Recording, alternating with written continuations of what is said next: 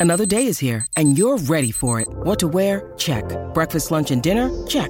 Planning for what's next and how to save for it? That's where Bank of America can help. For your financial to-dos, Bank of America has experts ready to help get you closer to your goals.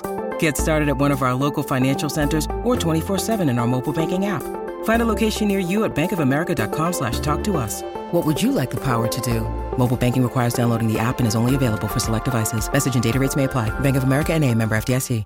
Mother's Day is around the corner. Find the perfect gift for the mom in your life with a stunning piece of jewelry from Blue Nile. From timeless pearls to dazzling gemstones, Blue Nile has something she'll adore. Need it fast? Most items can ship overnight. Plus, enjoy guaranteed free shipping and returns. Don't miss our special Mother's Day deals. Save big on the season's most beautiful trends. For a limited time, get up to 50% off by going to BlueNile.com. That's BlueNile.com. You're listening to the Hockey Podcast Network. New shows every day. Find us at thehockeypodcastnetwork.com or wherever you get your podcasts from. Hello, you're listening to the Hockey Podcast Network. I'm Mason Dixon, joined once again by Corey, the Bayou Benders, and this is Habs Nightly, your hub for Habs content.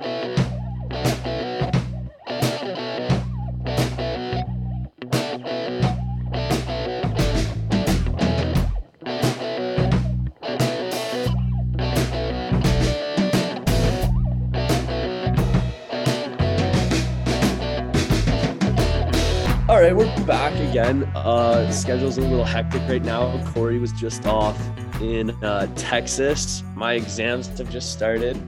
But fortunately, we do have a lot to talk about today. But before we get into all of that, Corey, how are you doing, buddy? Um, freshly back from Dallas, Texas, where I uh, had a wonderful time and spent too much money at the Buc-ee's, which is life. Um, if you ever get the chance to experience a Buc-ee's, go to it. It is A a life changing. You a Buc-ee's. What What is that? A Buc-ee's is Buc-ee's is life. Um, Buc-ee's is a gas station chain that is Oh, the size Buc-ee's. the I size of a about this. Walmart, and it is un it's fucking unreal.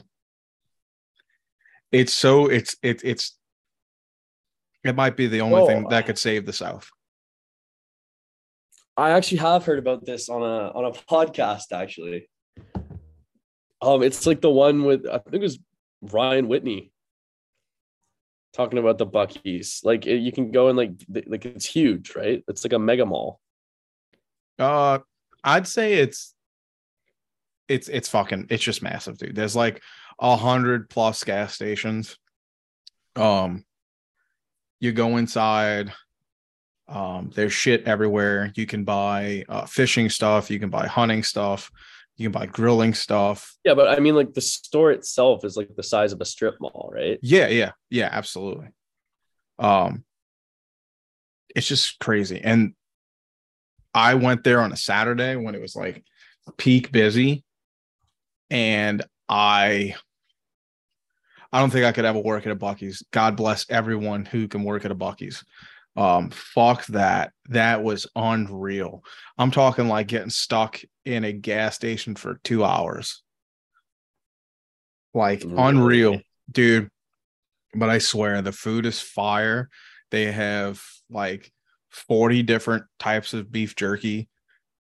You can buy the packs or you can go straight to like the deli and buy the beef jerky by the pound or you can sample all of it like I did like a fucking child. Um there's like fresh food. They make brisket sandwiches and shit everywhere. There's a lot of um like uh Tex-Mex shit there too. There's like fucking burritos and tacos like freshly made. Um there's a a fudgery where they're making fucking fudge and fucking candies and shit. Uh they're known for their shit called the uh the beaver nuggets and I spent like fucking $40 on beaver nuggets, which is basically like like think of like a cheese puff that instead of it, there there's savory flavors, but like a cheese puff that's just doused in, I'm guessing honey and cinnamon. So it's like crispy, but it's fluffy and it's sweet. And then that they have the savory ones that taste like basically cheese puffs. Unfucking real, dude. Unreal. You buy a bag, the bag's like eight, eight bucks, but it's like I don't know, it's like the size of a fucking family bag of uh chips at the store, like without the air. So like full bag. Okay. Uh I bought t-shirts uh because the logo is sick as fuck. You should look it up. I'm sure people have seen it. It's like a sick ass little beaver with his little teeth wearing like a five panel, like a hipster hat with the like the bill turned really hard up. Bro, iconic logo. Iconic logo. Food stellar. The place is immaculately clean. Um, there's like, I don't know if you know what a icy is. I think they're called slushies. I think we talked about that before. There's like yeah, we did. 25 different flavors. Uh I don't know. It's it's just So what you're saying is that this place is like hillbilly haven. oh my god. Dude, you can like half the store is just Buc-ee's merch. The other half of the like, you know, uh shopping area is like yeah, like hillbilly like chic uh country chic design like signs that are like live laugh love buckies you know what i'm saying? Like shit like that. Like uh uh everybody takes their sh- their boots off except for george strait and the president or some stupid shit like that you know? Like it's fucking wild. Like um great place. It's just it's hard to describe. I think I did a pretty good job at it, but you'll never you'll never do it justice. Unreal. Okay. I will I honestly will map out every every trip that goes through Texas. I will map it out to hit a Buc-ee's. See, I've heard every time I've heard someone talk about this place, I've heard that like the exact same thing. Like you need to stop in to just witness this place. Dude, no, absolutely. It is a gong show. Dude, when I tell you, dude, there's like an, an island, right? A kiosk, a- a- I guess you could say. There's an island in the middle of the fucking store with like 10 workers in it. And they're all pumping out brisket sandwiches, burritos, like all this food shit. And I swear to God, they're filling it up like at like at McDonald's, where there's like, you know, there's the hot rack and it's just full because you know it's gonna get crazy. And it's like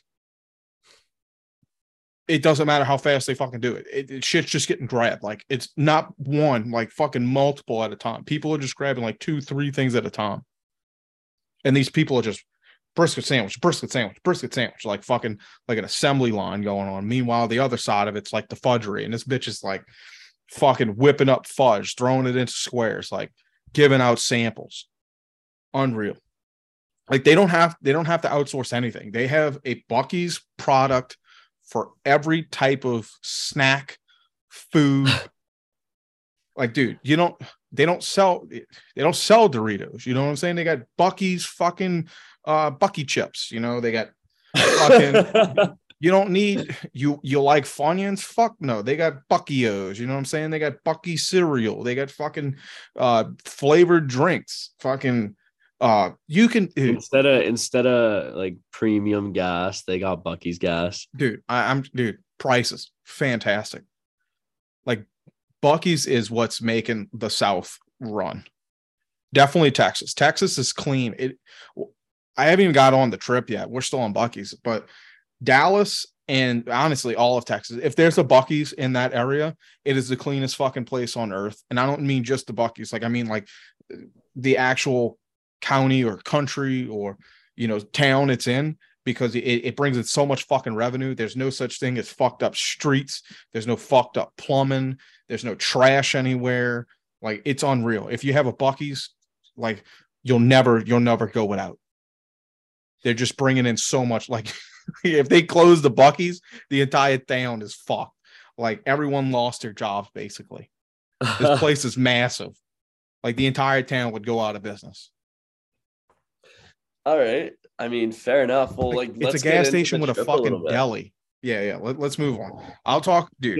We the, can have uh, a whole Buc-ee's con episode. We may have to. I'll have to uh, check it out. But for those of you who don't know, uh, Corey went down uh, to Texas. I, I took a Uh, left. I didn't go. I, I think I, I went up. You went up. I went up up to the Is left. Dallas, well, sorry. You, anything, everything's yeah. down in the U.S. I understand. Um, went to uh, more specifically Dallas, correct? I went to Dallas. and you got to a very monumental um event for you you got to experience your first nhl game live in building i'm gonna let you take it away i just want like how was that feeling buddy Goosebumps. Uh, we pulled into the parking garage, and this happened my second day. So like we came in a day early, uh, went and ate some fire food, and we'll get to that in a second. But um, you know, I paid for I paid for parking like right next to the fucking arena. Excuse me, I had a fucking mustache hair in my mouth. Um, I figured buy the you know buy the parking early, get as close as I can. Uh goosebumps. Uh, we get out. I got my fits, my fits dirty. You know what I'm saying? Mason saw it. I got my, I got my, uh, my Joe Pavelski jersey on. Uh, I got a pocket full of money, ready to go buy some shit at the hangar, which is their store. Um, just, just nervous. And I turned the corner and I saw the American Airlines Center, which is such a great view. Like it's in such a pristine location. You got to walk upstairs, and as you're walking up the stairs, uh, it's just right in front of you. And I'm sure this is just new, you know, bullshit to everyone else, but I started to fucking tear up, and it's not even my fucking team. Just the fact that I don't know, just being a kid and never really having an opportunity uh to this you know to this level to to play in the most the biggest league in, in the world or or be a fan of it you know. Uh got a little teary-eyed. Uh it was fantastic. Went in the store pumped out like $40 worth of shit which was uh like a hat and a fucking hockey puck you know. Uh it's cool. Got a nice hat. Got a sick puck that had the date on it. Um it wasn't the puck I would normally buy. I probably would have just got a regular, you know, like Dallas puck. But um, I figured get the one with the date on it. It's your first, it's your first game ever. Go out with style. So I did that. It was actually a cheaper puck. Trying to save a little money. Uh came out the hangar. It's pretty cool. I'm sure a lot of other places are like this, but there's like a massive fucking bar that's connected to the outside of the arena. And it's like, I guess for people that uh, didn't buy tickets or just early, you know, tailgating. Uh, get inside and it is fucking immaculate. This place is immaculate. Um, I think that the Smoothie King Center, where I work, uh, was built after, um, was built after the American Airlines Center, and if that's the case, uh, we fucking suck uh, opened in 1999 for the Smoothie King Center. Um, this it was it, it looked like it was a brand new place. And well, okay, so it's like two years after. So 01, the American Airlines Center opened. Two years after, this place looks like it was brand new the moment I walked in. So the cleanest fucking place establishment I've been in for sports. and sorry who were uh the stars playing uh the Minnesota Wild with brand new acquisition Ryan Reaves and a Marc-Andre Fleury cleared of IR. yeah so a uh a team A game of games. a team that's doing well very well this year yeah, Um, and I actually I I bought these tickets Mason because they played the day before and I was like, "You know what? This is going to be a great game for Dallas." They're going to probably pump them because they just played less than 24 hours ago. And they well it was definitely definitely a great game dude, uh unreal. I couldn't have asked for a better, a better introduction, you know, a better first game memory. Um, well Yeah, why don't you hop into like the game?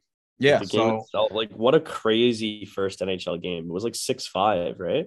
it was five, it was five one. Uh and then yeah, it ended six five. Uh Yeah, in with the, like sh- in the shootout. a four goal comeback for Dallas. Yeah. So me and my wife are sitting uh on the third the third level, like up against like the glass. Uh great fucking seats right right at center ice. Um my wife's like, this is sick, you know, like she's she's excited, she's excited for me. I'm like a fuck kid in the candy store. Uh, and then they just start fucking getting their shit kicked. And Jack's Jack's like, uh, you sure this team's good? I was like, I was like, you don't. I was like, look, there. This is one of the best fucking offensive teams right now. I I'm really actually, you know, quite impressed that Minnesota's doing this. But I mean, it is a division game, so How are you feeling though? Were you like, like going into the third? You must have been kind of like, oh fuck, like a little, know- a little disappointed. I, I I'm not even gonna say I was like you. Obviously, you want your first game to be success, right? You want you want to go out with like a bang. You want the game to be like a drumming, like fucking seven nothing. Um, but I think I was just just more grateful than anything to finally be at a game that, you know, if they scored, cool. You know, if I, I didn't think they were coming back, I was like, okay, well, let's just see if we can we can get another two goals on the board. You know, let's see. I want to see Joe Pavelski. Well, I uh, guess it would have been assist. different. It would have been different if it was the Habs too, right? Oh, absolutely. Yeah. So like, no, you're you're absolutely right. If it's if it's my team, it's different. You know, I want to see them succeed. And if they're not, like if I went all the way to Montreal and the Habs get fucking blown out, th- that's depressing. You know, Yeah. like you, you're like, you know what, I'm here, and that's really what matters. But fuck, dude, like I wanted to be, you know, I wanted to be chanting, I wanted to be screaming, and I, I kind of felt that, felt that, but at the same time, it's like it's not my team. It's not like it's one of the teams I follow, but it's not the team, you know. So it, I think it Mhm. was a little bit more relaxed in that regard. I was fucking drunk, um, having a good time nonetheless. Then they start fucking scoring. I told my wife, I was like, look, I was like, if anybody can dig themselves out of a lead like this or a deficit like this, I think Dallas can do it. Fucking one goal, two goal, three goal, four fucking goals, dude. I'm fucking screaming. My wife's like, this is fucking awesome. She's seen a hat trick. There was it was a pitiful fight, but you know what? It was a guy standing up for for one of his one of his you know fellow teammates who just got crunched along the fucking boards. So like this is the perfect game for my wife. You know, she saw some fighting. She got to see a hat trick. She got to see like a come from behind to tie it up. And then um we go to overtime. I'm like, Jacqueline, we're going to fucking overtime. Like it's extended. So now now it's not just okay, we got 15 minutes left of the game. No, now we got a whole nother you know set of periods that I had to explain to her about which she seemed really excited. I was excited just to be sitting in a building that's going to OT. The OT was kind of bonkers. Um, but Dallas really did, didn't get a lot of ch- chances. And then it goes to the fucking shootout. I'm like, this is still fucking cool because Dallas has some of the best fucking scorers right now. So yeah, sure enough, I think it was like the first three guys fucking scored, but the same thing from Minnesota. Um, and then on the fourth guy, uh, I think it was actually uh Roope missed his, or it was Heis uh Heiskanen. Um, God, please don't tell me I fucked his name up again. Anyway, uh ends in a loss, but I swear to God, that was a fucking win. That was a fucking win. I couldn't have asked for a better fucking game to go five, five, one, and you're just like, you know what? I'm still having a great time. Uh, I literally just have to walk.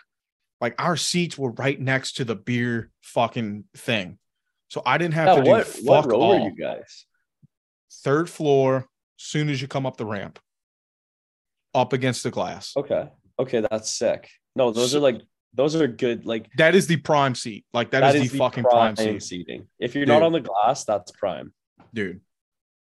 That was unreal. And I literally get up, you know, fucking, I don't know, 12 steps, and I'm just credit card, two more, two more beers back to my seats. Um, I didn't know this because basketball is not like this. Uh, but because of the puck and play rule, you can't move unless there's a whistle. So I was like, I learned something fucking new. What? So there's, I, I I don't know if this is everywhere, but puck and play rule for the arena is that if the puck is in play, you can't. You can leave your seat and go out into you know like the concessions area, uh, but you can't come back in until the whistle's blown and the puck's not in play. And what? This I know, but honestly, it makes sense. And fuck it, it's a great, it's a great thing. It's I have it's, Corey. Honestly, I have never heard of that in my life. Okay, but tell me this isn't legit. Tell me this isn't legit. It's to ensure that you don't miss a second of the game and there's no one that's like, oh, I got to get out of my seat because this dude in the middle of the fucking row is deciding he wants popcorn or his kid's bitching or he's got to go to the bathroom. He can do that, but he can't come back in to interrupt you again until Eh, the puck. I don't know. Look, dude, I think it's He's sick. kinda- I think it's sick. I think it's sick because they you can come up into the the well, you know, like the the little stairwell, and you can watch until the puck goes out of play. Now that does suck if you know there's no fucking whistle, but that's that's your risk. That's your risk. Yeah, I don't know. I saw like six games last year alone, like just in Ottawa, and I've never, never in my life heard about that rule. But it's interesting that I guess I- Dallas look. I, maybe maybe it's just US. Maybe it's just US shit. I think it's I, I enjoyed it because it meant that no one was gonna you can bother me to get out your seat, but you can't bother me again while the play is going on. So it doesn't it doesn't fuck you out of your sight. You know, you're not taking your eyes off the puck or or the game. You know, No, I, I definitely see the line. I think that's super fucking cool. no, absolutely. I I But get like I By get, like, God, if you get fucked over and you're stuck waiting. I definitely get the logic behind it. I just have never I think experienced that before. I think that should be more of a lower level issue because that's like the only like if it, if it's if it's for safety reasons like the puck coming up over the glass, I think that should only if if that's what they're leaning this on, I think that should only be for the first level. Like the Hmm. 100 level. Because those are the, truly the only people that are fucking in danger. Like Fair yeah. I've seen the puck get up there but like it ain't coming to fucking the 300 and if it is uh fucking look out like thing's screaming. Uh No, dude, absolutely. unreal Um, though. I came out everyone for a loss dude everyone's still fucking happy. I, the dallas has just been doing so fucking good. And it was like a come from behind win. I mean loss you know you still get a fucking point. I don't know if they're like this all the time but th- this fan base seems fun they're just fucking loving it Well, I'd be pretty fucking happy if I had that top line too. Yeah. dude, dude, the whole night. And, I'm like, you know why I say that? 'Cause fantasy I am fantasy because I am happy because I've got Joe Pavelski and Jason Robertson. Oh, you my- dirty dog. Dude, that night I had like Jamie three Benn, assists. actually. I got Jamie You really? there. Oh, so Oh, you're yeah. just you're just hammering Dallas. Oh yeah, I had Marchment and then Uh-huh. uh dropped him, picked up Benn. Dude, I Oh, don't yeah. look, I love uh Robertson. I was so fucking drunk though that I was calling him by the wrong name. I was calling him uh what's his name from fucking Toronto because we shit on him enough. Well, we at least at least we did. Uh Nick Robertson. I was like, come on, Nicky. And my wife's like, his name's Jason. Like, but uh That's funny. dude, I'm not gonna lie. I was eyeing up. I was eyeing up the fucking the the thirds jersey, the the Chernobyl ones. Oh, they look so good in person, Yeah. Dude. You're talking about that like highlighter. The black, dude. It is so fire in person, and it's because of one of the biggest skyscrapers in town. When it lights up at night, it like fucking turns everything like all the it silhouettes the rest of the city or the skyline in neon green. I think that's sick as fuck. Um, yeah, so I almost bought that. Also, they were it was uh a game that they they had the new reverse retros. So that was really cool. So I got to see them in the the new old look. Okay, fair enough. Well, um, uh, once again, like I'm really happy you got to experience that, buddy. Like, you know, kind of a momentous uh, occasion for you in your life, getting that first NHL game. Like, I won't to this day, I won't ever forget mine, and it was the most dull hockey game I've ever watched. you know, dude, I it was like go for it. 2018. Um, who was it? Yeah, it was Ottawa versus St. Louis. Mhm. And it was Ottawa was like second last in the league. And it was the year St. Louis won the cup, but before they were like, it was when they were still dead last in the league. No shit. So you saw And it was- January Yeah. So like, break. like, Okay. I, I remember sitting there thinking these are like the two worst teams in the league. It was the most boring hockey game. And little did I know in like four months, like if you told me that team was going to be lifting the cup, I would have told you you were fucking crazy. That's awesome. But you know, lo and behold, here we are. And yeah, but I will never forget that first experience. It was awesome. You know what, dude? And- if I if I'm honest with you, every first game I've gone to uh has been a loss. Um like national like national teams. Like first game I saw the Saints um was with a couple of guys that I used to hang out with before work. It was the it was the 49ers year, the year that Colin Kaepernick came in and was fucking unreal and and he was just like running the option and nobody could fucking stop him and then the fucking Ravens beat him so that was awesome. Uh I saw him beat the shit out of the Saints. My first two games for LSU was like a UCF game where UCF sh- fucking skull dragged LSU all over and we had great fu- we had great seats dude like right right off the back of um of like the the Tigers bench and shit, dude. Um Who was the QB at that time? oh uh let me see if he is the QB, but I know this one player.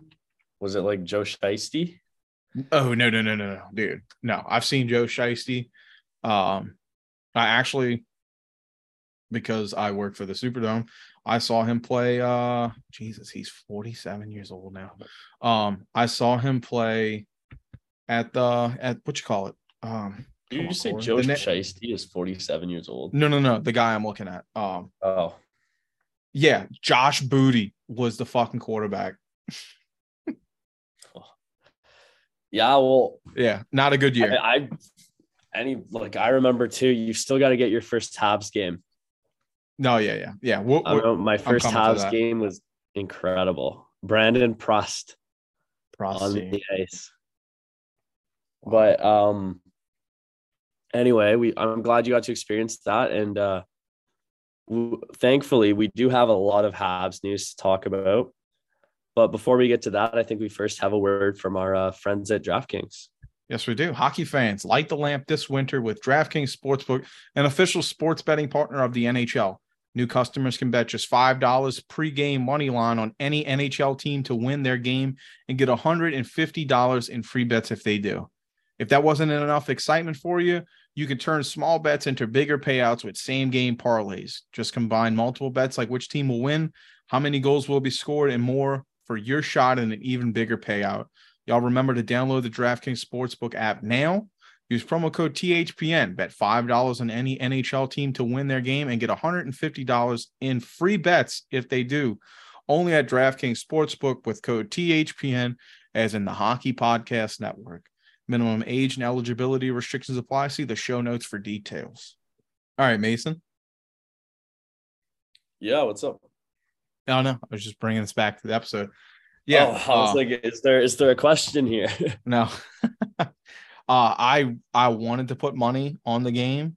Um it's not that I'm saying good thing I didn't. Um I was I was just so excited to be there. I just completely forgot to to hammer the fucking home team.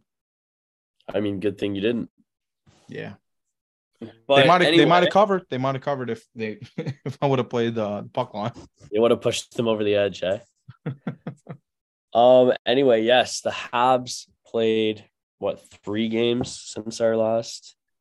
Uh, last time we talked, Mason, we have seen the Calgary game, the Oilers game, the Vancouver game, and the Seattle game. Those are what we haven't seen since we last spoke. That yeah, that is what's that is what's happened since. Okay, so yes, um, a lot of shit has. It's been a while. happened. We've been gone. Um, yeah, like life gets in the way, especially uh being in school, but that doesn't mean the hockey stopped, and thank God for that. Nick Suzuki continues to lead the fucking way for the Habs. 29 points in 26 games. Cole Caufield, too, now has 15 goals, becoming uh, eighth in league scoring and becoming one of the youngest players in Habs history uh, to reach. Um, oh, fuck, Was was the 40 goals? hit? Was it the 40 goals? I think it was 40 goals. Mm-hmm. And he's Or- like fifth. I I can't remember. I think it was yeah, whatever, whatever stat it was. It's the fastest incredible. to 40 within like a I think it was like a hundred games or some shit like that. something Oh. crazy like that. But yeah, But- he's fourth or fifth overall amongst Habs to do it. Well, the fastest to do it. Fourth, I believe, uh, on there with like Maurice Richard and Mhm. guys like that. Just crazy. I'm gonna kind of just want to talk about the Vancouver and Seattle games just because they're most recent. That's fine. Uh, only thing I want to cover is just um, Monahan's return to Calgary. The Yaroslav Slafkovsky goal was fucking awesome. Because you got uh, Markstrom comes out the net to try to stop the puck, and um, it does, but it, it's like I think Slafkovsky got the rebound, and Markstrom's like fucking way far away from it. He's got two defenders uh, in the crease, and he just shuffles it past them. And if I'm not mistaken, after after that game, they put the A on Monahan, but we can move forward. Well, I do. Since we're on the subject, let's talk about Monahan. Uh, Monahan did play that game. He came in with a walking boot and played an incredible performance. we knew how much that game meant to him. I have no problem with that. The next game, he also played well. Monahan has been putting up numbers lately, and he's been critical to the success of the team. And I think that really showed in the game against Vancouver. Um, he exited. Oops, sorry. He exited that game after the Habs were up four nothing, Mhm. and things immediately fell apart. After he he scored in that game, uh, and then ended up leaving sometime after the, sometime in the second, I believe. And everything you saw what happened. Everything fell apart because you know after the first line, the Habs don't have a lot of depth up center right now. I really like his connection with uh, Slafkovsky. He was doing great things. But in saying that, I don't th- like, I'm kind of pissed he was even in the fucking lineup to begin with, to be perfectly honest. Um, yes, Sean Monahan, as clearly evidenced by the breakdown in the Habs play after he left, has been critical to the success of this team. But he's going to continue to be critical when we trade him and hopefully acquire a lot of assets for him. And we can't do that if he's hurt. There's no need for this team to be playing guys when they don't need to play, when they are injured. We need to always take the careful option. We need to be careful with our assets because, yes, Sean Monahan's a human being. So him playing against Calgary is important. I love that he played against Calgary. We know how important that game was to him. But, and I'm going to, he is an asset and you need to protect your assets. And what Montreal is doing, it's that's just not good asset, good asset management. You've allowed him to injure himself, and we'll see how long it is before he gets back. Because what could have been a couple days, a couple games, could now easily turn into weeks or months. And like I said, and I was alluding to, he's played really well with Slav, and Slav has played really well with him. So not only are you hurting the trade value of Monahan, but you're impacting Slafkovsky's development, who Corey, you may disagree. I think he's playing his best hockey right now. And I think a large part of that is because of Monahan's play and his calming presence down the middle. Mhm. No, I I can agree with that. Uh, it's nice to finally have Slav with some uh, competence. No, absolutely. And I don't know, it just bothers me. Um, Now- we shouldn't be seeing that that mindset when you there's no need to take those risks. Okay, so I was gonna get to this later in this, um, but why not? Um, so I can clearly feel that you're on the Sean the the Sean Monahan um trade uh wagon. Um, Absolutely. now, I think he's a great asset to this this team. I could see him being here a little bit longer. If he's not, it's a shame, but we'll get something great out of it. Uh, trust the system. But if some of the other cogs that we had brought in were successfully making a name for themselves and bringing up their value, would you have kept? Would Sean Mount Monahan still be like one of the people you want to see moved? if sorry, can you uh, Yeah, I, I, I, Jesus, that was terrible. Um, let's say like Anderson was producing and um Dvorak was producing and what's his name? Uh Dadonov was producing and Hoffman was producing, like all of these guys that are supposed to be like our main trade bait. If they were producing, would you have Sean Monahan leaving with how good he's been with this team? Yeah, if they were all producing, I would trade every single one of them not named Christian Dvorak. Okay. And I would consider offers on Christian Dvorak too. The only Okay. reason I give Dvorak um leeway is because he did play well last year. Uh he's younger than Monahan and I you need a second line center. You need someone for Slav to Mhm. play with. Right. You need that guy. And we thought Kirby Dach was going to be that guy. Like you can't totally strip the roster of talent because you need people hmm you need places for your young guys to play. But as of right now, even when, if they are producing, Mike Hoffman, Josh Anderson don't contribute anything to the team. They don't contribute long term meaningfully. Josh Anderson is a player I have loved for years, but I will I can admit when I'm wrong about players, and I was I was wrong about Josh Anderson. The people that said this contract was going to bite us in the ass and it was going to hurt us and he was going to regress are 100% right. Josh Anderson's not a good hockey player anymore. Like, what has he really done the last two years to? I don't know what he's done to make anyone think that he is part of the long-term solution in Montreal. I think he's a great character guy. I think he loves playing for the team. I like Josh Anderson as a person, and I like what he can bring as a player. And even last year, he scored 19 goals. Like I thought he was Most of them were multi-point nights.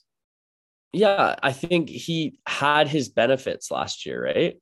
hmm But this season's been a disaster. And yes, he's probably going to score 20 goals or 19 goals, but he has two assists and he can't feel like he just he can't pass. Yeah. It's ridiculous. And that contract scares me. It really does. Um, just based on the regression that we've seen. Like how how many times this year have you seen Josh Anderson actually utilize his speed and m- make a play where he, you know, cuts in towards the net and snipes like we saw those first two seasons? You haven't seen it. So I if I'm Kent Hughes, honestly, Corey, I'm shipping Josh Anderson out of there as fast as I fucking can to anyone that anyone that'll take him. And I'm not saying give him up for nothing because yeah, he's a unicorn. You can get stuff for him. He's a rare breed of speed and size. But you've got players, I think, who could already utilize the ice that time role. better. Yeah. And they're in the AHL, and one of them's name is Jesse Ylonen. So I'm getting him out of there as fast as possible.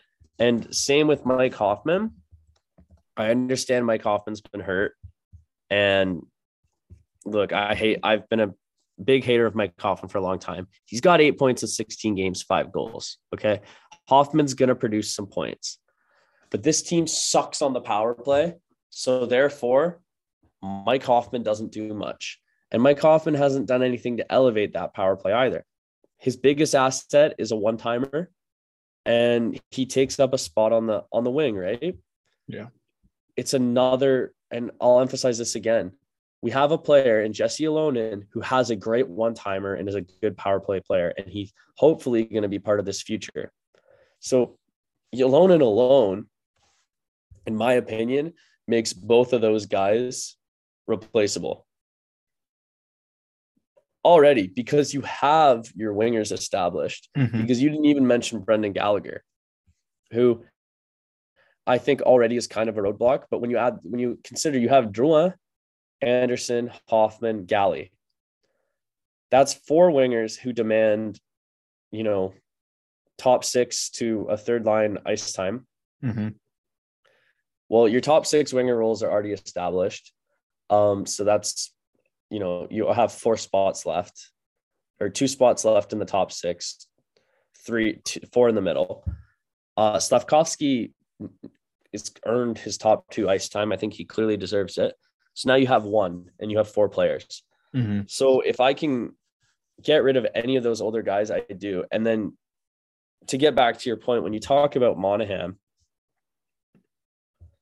yes, Monahan contributes. And yes, I think he does a lot of stuff for this team. But I also think that's a reason why you trade him because we saw what happened against Vancouver when he left. We lost. It was embarrassing. We don't want that to happen in the future, right? And in the future, Sean Monahan's a great player to have. But Sean Monahan is an unrestricted free agent. He's 28 years old. He is a former elite player who's healthy and now is putting up points. Like, let me quickly quickly do some math here. One second. While you're mathing, um, Sorry, he's putting yeah, he's ahead. on pace to have 60 points this year. He's not going to accept a fucking four year, four million dollar contract, right? He's gonna get paid. He's gonna sign an eight year deal somewhere. And I don't think that timeline really fits with the Habs. So yeah, I think you absolutely get everything you can from Sean Monahan while he's here and you deal him the second someone offers something adequate. That's fair. Um, my whole thing was if we learned anything from like Josh Anderson, and it's not just Josh Anderson, but like him being like the most current issue, or like David Savard or something like that, um, would be like a hopefully you know a short a short deal, which is like you're saying though he's not he's 28 years old. He's looking to get a, a big deal maybe you know obviously money wise but like lengthwise to to where his his career continues you know deep into his 30s And I Um, think Josh i don't think we can offer that from I think Monahan. Josh Anderson too is the perfect case study for why we should trade Sean Monahan. yeah that's what i'm saying like he's a i'm glad you brought it up because that's definitely like we don't need that to happen and sean monahan's great but it definitely has just like anderson has health issues where Well, it's it's because just just early as last year, apparently it was a first round pick being offered for Anderson. Mhm. And if you told me that someone was like, if you're a fan of any team in the league right now, and you trade a first round pick for Josh Anderson, you're going, why? what the fuck? yeah Like, so already his trade value is down, and we've missed out on that. no you just like, you got to take whatever you get after this season, there are five more years on this fucking deal. hmm Or sorry, six or four. My bad. Sorry, bad math there. There are four more years on this deal after this one. You telling me at 30 fucking five years old, Josh Anderson is going to be worth five and a half million dollars when he already isn't? Isn't. Like, Send him to Philly with torts. it scares me. It scares me because 2024, 25, 2025, 26, 20, 2026, 27, those are years you want to compete. Suzuki's going to be like 26, 27. Caufield's going to be 25, 26. Guhle's going to be 24. You're going to have guys coming in on entry level contracts. And you're going to have this mammoth $5.5 million. Like, you need to get rid of Josh Anderson. And you need to do it now before you have to, like, really dump something to get rid of him. That's fair. Well, look to get to get off of the the heaviness, right? Uh, we'll move forward one game into the uh the Oilers game. Nick Suzuki's got a sick power play goal. Uh Dadonov finds his second, but the important one, Arber Xhekaj with an absolute I wouldn't even call it a snipe. wasn't even that wasn't even that uh quick. It wasn't a one-timer, but it just shows how good he is. He picks his shot and it's a dirty fucking goal on the power play nonetheless. Would that does that put is he still in oh Jesus, is he still in the lead uh for goals for uh rookie defenseman? Sorry, I just realized like I was muted. LOL. Um sorry, where where do we I was like talking over you and I realized where sorry, what's let's just reiterate that because you're good. You're good. Now. You're good. Jesus. Okay. So here we are. We're trying to get out of the doldrum top topic. Um, it's an it's it's a it's a need talked about topic, but let's get to a little fun. Uh, so we moved uh, just to the uh the Oilers game for the Arber Jack Xhekaj goal, the power play goal. Okay, yeah, okay, yeah. So are you you're asking if Arber Xhekaj is still going to be in the lead for rookie rookie defenseman? I asked right? I asked if he was if he still was uh, with that making it his fourth. Um, but I just wanted to to you know make a point of uh, how how pretty that shot was, like how like it showed so much offensively. How do I say it? It's just there's just his offensive talent, his mind for the game. Um, he hesitates for a second, sees that he can try something, and has the willpower to attempt it, and it, it goes in. It's a beautiful goal. Um, I was saying it wasn't like a, a you know, it wasn't a, a snipe or anything like that, but I, it, it's got to be close to one. I mean, you know, normally it's it's a lot more flashy. It's more of like a one timer, but this guy, you know, handles the puck for a second. It comes back to him, and then he sees an opening and just takes what looks like just an average shot and it just it fucking finds the back of the net. Yeah, no, I think Xhekaj doesn't get enough credit for how conscious he is and when he takes his shots. He's tied for eighth and not just rookie scoring. Like he's he is leading rookie D in scoring and mm-hmm. goal scoring, yes, but he's also tied for eighth in goal scoring. Wow. Wyatt Johnston's third with seventh, and Xhekaj is fourth. Now, is Xhekaj gonna maintain that rate? Let's be honest here, probably not. No, but I think it's showing like just how like he's he's not just your beat him up guy. Like no, I think he's a very skilled defenseman. I think Xhekaj continues to prove a lot of people wrong, and I think he's going to continue to prove Habs fans wrong in particular. A lot of I think a lot of the Habs community is. Um, we're gonna we're gonna see this this group fall in love with him. There's gonna be some people that are outliers, but if you're not already on the fucking Xhekaj bandwagon, he's making his case so much harder for you Jack to, Guy, to bitch about. This could ruffle feathers, but it's a comparison that I'm willing to kind of make, but like, let me explain it. Okay. Okay. Sounds like it's going to be fucking controversial. and this isn't what I think will happen. It's just kind of what I could see happening. I think it's very likely that you could see Arber Xhekaj turn into a emphasis, not same skill level. I'm talking stylistically, to a player like a Victor Hedman. and I don't mean I don't mean like talent wise. Like Arber Xhekaj is not going to score He's not going to be the best defenseman. He's not in going to win a league. Norris. Okay. Yeah. But like when you look at the parallels, I think Jack is a very smooth skater. And not only for a guy his size, I think he's a good skater. He's what how tall is he? Six foot four. He's 240 pounds already. Hedman is one of the only players heavier than him in the NHL, and Hedman's six seven. Mm-hmm. Hedman, I think, may be the heaviest player in the NHL right now. But he's smooth skating and physical and has hands. There aren't a lot of guys like that anymore. Or even like a I'm trying to think, maybe like a Charlie McAvoy. That's a good one. And I think that he has that potential to stylistically compare with those guys. No, he's not going to be a number one defenseman right now. But what we've learned with Arber Xhekaj is that he continues to level up.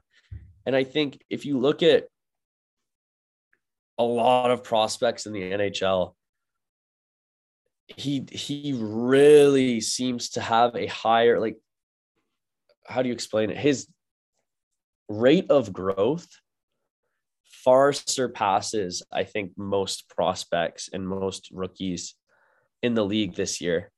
Um, because you look at where he was a year and a half ago, he Mhm. was the guy that made a name beating people up as a tryout entry at the Habs rookie camp. He was. He was not a. He was not known. He was not a prospect. He wasn't drafted in the OHL. He wasn't drafted into the NHL. But you know, we talked about him as a fun guy who we thought was going to be in the AHL this year, and in a couple years we may see. And he's then we then he made the roster, and we said, okay, yeah, you know, we'll probably see Jordan Harrison Guhle beat him off the team. And he's stuck around. He's getting power play time now. And now we're talking about, and you know, back then we thought, oh, maybe he could be a bottom six guy for us, right? now we're talking about him as, you know, he could be a top four, maybe a number four defenseman for us.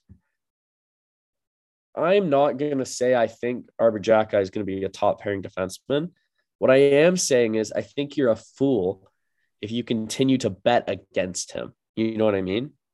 I because he continues to it's not that his he's meeting his potential it's that he's increasing it it seems with every passing day. He seems to soak in information and learn from experiences faster than most players. And it's exciting to see to say the least. I don't think he's going like to be a 20 i don't think he's going to be a 20 goal scorer as a defenseman. I don't think he'll light the lamp every other night. Or I don't even think it's a sure bet to say he'll get 40 points as a defenseman in the National Hockey League.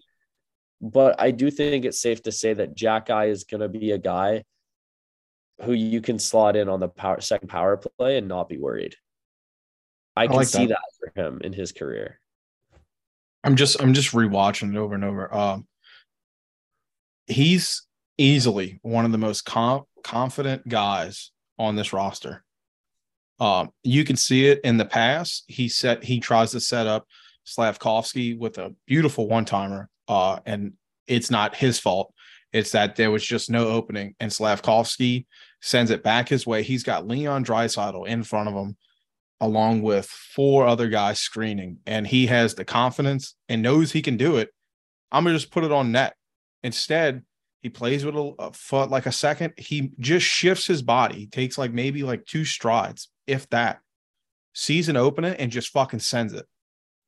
I, I I don't know. I just you said it really well, and I think it's the best you can say is that um like he's leveling up like he's he's met what people thought his standard was and he's increasing his potential because he has it and he's got the drive and he's just uh, mentally miles ahead of a lot of guys Absolutely. You look at oh sorry, finish no no no no i was just going to say you have got to jump on board with the Xhekaj and I, I don't see how you don't i don't see how you dislike this guy this is everything that the old heads scream they want back in hockey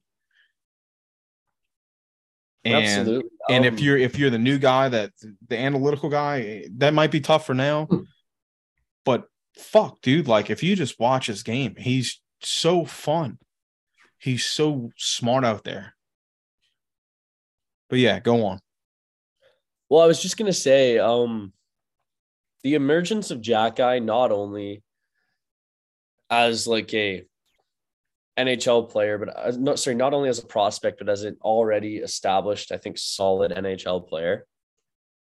I'm not saying there isn't work that could be done, and I'm not saying he should never go down to the AHL. That he's like earned a solid place, right? Yeah, he's making it. He's got to but be he's like proven he's proven that he is a capable at the very least replacement level player already at his young Mhm. young age raw raw ungroomed self the emergence of that to an already just like a unbelievable amount of riches that the Habs have at the D, Mhm. you know at the blue line for their prospects it, it starts to paint a picture of what I think this Habs team could very well be in the future. And personally, I find it very, very exciting because I know a lot of Habs fans, and I think even myself recently, even like month, a couple months ago, maybe, you kind of look at the team and we're still thinking, and I think a lot of people are for this draft, and I agree for this draft, we do need to hit big. We need to get a a fucking superstar. I want to get a Bedard, a Fantilli, a Michkov, a Leo Carlsson. I want one of those guys. But I think really the identity of this team in the next four years could very well be the blue line. Because right now you've got Kaiden Guhle, Jordan Harris, and Arber Xhekaj on your on your on your team. In the AHL, Justin Barron is there and he is, you know, thriving. I would say he's doing pretty well. He's a guy that Corey, I think we both thought was probably had the best, if not second best chance of being on the team this year based on the way he played. He's a very like Justin Barron will be an NHL player. Absolutely. Do I even need to mention the fucking dynamo playing for Boston, Lane Hutson, who has won another player of the month award, is shattering every like he's on pace to shatter be the best scoring highest scoring freshman or defenseman ever. That's beating Mhm. Adam Fox, Cale Makar, Luke Hughes. He is shattering the competition. 17 points in 14 games I as love a it. True freshman at five foot eight. it's incredible. Oh, and yeah. that's he's not like us. fuck. Who else am I? You've also got Logan Mailloux, who yeah. you know say what you want. Hey, he's been I looking great. people- there's obviously holes in his game that you know need to be addressed, and I'm not one to say he's gonna be the next you know fucking superstar or anything, but he's a player, right? He's a player, and you know it's you can't ignore his potential. We also have Adam Engstrom in uh, Sweden, who's looking phenomenal. Jayden Struble out of Northeastern, um, Miguel Tor- Tournoyer, who looked phenomenal in the um, development camp. These are all players who could realistically have a shot at playing for the Habs, right? Mhm.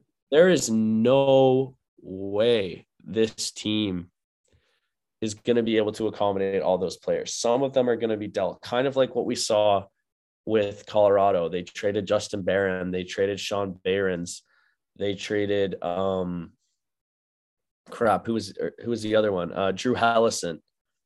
Players they traded because they're oh Conor Timmins as well on the blue Yeah. line Timmy. to grow that offense. But they still have Cale Makar, who, you know, if everything goes to plan, that'll be our Lane Hutson. Lane Hutson can, no one's going to be Makar, but Hutson's our guy. Mhm. They've got Devon Toews, who I look at that blue line and I think Kaiden Guhle can very well be that guy. They've got Sam Girard, Jordan Harris. They've got Josh Manson. I think Arber Xhekaj. And you look at uh, Erik Johnson's another, you know, solid player. They're they're built from the blue line. Mm-hmm. And what I think is really interesting is that a team that we often talk about their offense and their forwards who score, they run three defensemen on their second power play when they're healthy. That's sick. Yes. And if you watch a lot of Avs hockey, they're often like it happens frequently. Toews and Makar will be on a two on one on the other, like against the opposition. Mm-hmm. Their defensemen activate seamlessly, and the forwards expect it, and the defense are expected to activate. Given the tendencies of our defensive prospects, Guhle loves to activate. Harris loves to activate. Xhekaj's been starting to activate. We know Hutson's going to activate. Barron's another guy who activates into the play. That's five guys. Maybe if you take Xhekaj off, you've got four. I can honestly see a future where the Habs are doing the same thing. Second power play, you've got, you know, Kaiden Guhle, uh, Jordan Harris, and Justin Barron, or a Xhekaj cycling to, you know, two other forwards, and then you've got Hutson on your top unit. And I can see a, a very similar kind of I don't think the parallels are exactly aligned. I don't think it's a true, you know, this ex- true comparison. I think it, it does make sense though. And I can see kind of the similarities. Mm-hmm. And as a Habs fan, I think this bodes very well for our future. Because uh, you watch the Avs play hockey now, they're literally they're an AHL team right now. Mikko Rantanen's their top line center. Everyone on that team's injured what when they're healthy, there's no other team like them. I think they've done the rebuild perfectly, and I think they're going to win another cup at the minimum with that core they've established. So the fact that I Montreal is on a similar trajectory and hopefully about to be inserted with that fucking Nathan MacKinnon, Cale Makar type superstar in the draft, mm-hmm. like in the next two or three years, I think we could see a, some really interesting hockey where you know, Habs are playing almost positionless with their defensemen rushing into the play and you know carrying it on the power play and doing great things. So I don't think the um almost like the lack of forward um superstars, you know, like we don't have those superstar players yet and we may not even have depth at the that you really need at the forward position. I almost think it won't matter as much simply due to the fact that our blue line is just going to be so deep and so talented. Well, I'm glad you I'm glad we're still on that, but uh just goes to show we've, we've already kind of talked about the Canucks game, but uh our three youngsters, Harris, Guhle, and uh Xhekaj, all primary assists in uh in the Canucks game, uh with Harris having two of them. But um I mean, it goes to show. I'm I'm looking at the old the old roster right now uh, with, with like PK and uh, Markov with the year we had Gonchar and shit like that, and Jeff Petry's first year. Um, I can't believe you just you just mentioned Sergey Gonchar as a Hab. That's funny. It's such a wild, uh, a wild little bit of time. Um, but no, that was such a fun I mean, we we got fucked over in the in the playoffs, but um, I'm I'm happy we're getting back to an offensive uh, defense that's gonna run it, so to speak. Um, sorry if I made you laugh, uh, but that's where my mind goes when when I think of like how strong this defense is going to become and how just nasty they could be uh, is is bringing me back to like, you know, your favorite fucking defenseman's era. So, the Markov days. Yeah, I really no, wish we could get him as like a um, defensive coordinator. be unreal. I know you're gonna want to uh, talk about it. So before we wrap things up, do you want to talk about uh, the Seattle game? Buc-ee's. Yeah. Get back uh, on Buc-ee's. Uh no, I was on vacation, but I did um I did I was trying to keep up with like Matt Drake um on Twitter who was filling me in as much as he could. Um crazy game. Uh of course. Um Of course. Shane Wright me to say. scores. Of Um, course. And you know what? I didn't even know I, they activated him for that game. I have been lost in the the Shane Wright. I feel like just because it's been a week, um, I had no real material. I didn't know the AHL or or yeah, the AHL thing had been over. Like he played as many games as he could. Now they're in the limbo with him once again. But yeah, activate him. Uh, first NHL goal. Good for him. Um, but that's that's been a fun team. I'm not gonna lie. Uh, the guys, it's actually funny. Uh, I don't um, I don't do a lot of like same day betting. Mhm. But one of my buddies, hammered it. We were talking about um, you know, just like the safest bets you can make, right? Right. And if I if I bet more, if I bet it frequently, I would bet any amount of money that Shane Wright was going to score in that game. I think we all knew it was going to happen, and it wasn't DraftKings, so I can say that much. But one of the the uh, one of the betting sites, he w- went to book um, to bet that Shane Wright would score his first goal, and I think clearly this site keeps up with hockey. They they didn't have it on there because everyone you know damn well every single person knew Shane Wright was going to score his first fucking goal that night. Mm-hmm. That's just the way the hockey gods work. And you know what? Good for him. He got his little revenge. Um, I'm sure it's good for self confidence. Slav did not want to be outdone, got an assist, and you could tell he was skating like a fucking workhorse, doing his best. He, I, you know, he hated that. He Yeah. wanted to score so badly, Mm-hmm. but the outcome still ended up good. The Habs But won. that that's great for the league. That no, it's phenomenal. like I don't see those two getting to you know uh Ovi and Crosby level of play. I think there's still going to be stuff there, though. no, no, no. I think so yeah, I. I think that that's what I'm getting to. I don't think that they're going to reach that caliber of player, but I think that rivalry that we grew to love growing up of I have to one up that person. I had like they're going to be the butting heads. Shane I Wright has the we'll- grudge. I don't and- think we'll see it very much because Seattle is on the Yeah, it's not the same. It's not the same market. Yeah, but, I just feel like when those two play, those are going to be games. Those are must-watch games. Oh, absolutely. Like if I had the opportunity to watch this game in Dallas, I would have. Um, I just- I just think that Matty that's what we're gonna say. though? Matty Beniers, uh, So good. this is his rookie, So his first good. like his full season, right? So he's still They're gonna be- caliber. He's probably going to get it. That team is going to be set down the middle for years, Yeah, years to come.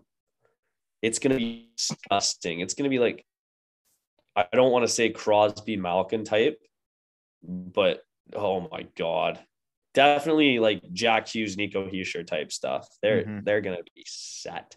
great, great comparison. and it's going to be interesting to see too like, like another team uh in the same division the anaheim ducks trevor zegras and mason mctavish like that's to be a fucking game to watch for a, at least a decade it's to be awesome No, I think you're right. Um, I'm just happy, like you know, of, of every- of everything that could have happened with like the Shane Wright and Slafkovsky thing. I'm just happy that they're giving us exciting games and they're making when the Kraken come or when we when we go to Seattle, just fantastic games. I, I hope that's what this is building because you're not lying. You watch the highlights. Slafkovsky was a fucking workhorse. Just oh yeah I have to do it. I have like first goal of the night for the Kraken to tie it up is is fucking Shane Wright. Who's who's if you watch it, he's waiting. He's right on the side, you know, right in the front of the net, just waiting for an opportunity. That fucking lit a fire in Slafkovsky, who I felt was already playing heavy. Um, watching it. I think now this is like that is always going to be a, a circled game for him. Oh, absolutely. And it was for both of them. You Mhm. know, it was for different reasons too. But Yeah. um, anyway, we've we've gone on for a decent amount of We did it. here. We've done it. you to- Let's uh let's talk about Buc-ee's. Let's let's break down. my I've had four flavors of Bucky Nuggets. All right. So then, without further ado, that'll be it today. Thank you guys for uh, hanging out with us. We appreciate for the uh, sorry, we're apologize for the schedule. It'll get better after um next week. My uh, final exams like the 16th. So then uh, I'll be off school for three weeks. So we'll have a lot more content out for you guys, more regular. And then the semester will just be starting. So we'll be good to go. We'll be back on the grind. And uh, anyway, yeah, I really appreciate you guys. You can follow us on Twitter at Habs Nightly at Bayou Benders. And uh, appreciate you guys coming out. See you guys Hope next you week. guys have a happy holidays. I'm sure we'll be back before Christmas. Why not say thank y'all?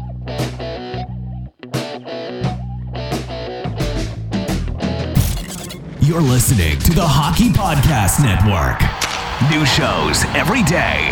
Find us at thehockeypodcastnetwork.com or wherever you get your podcasts from.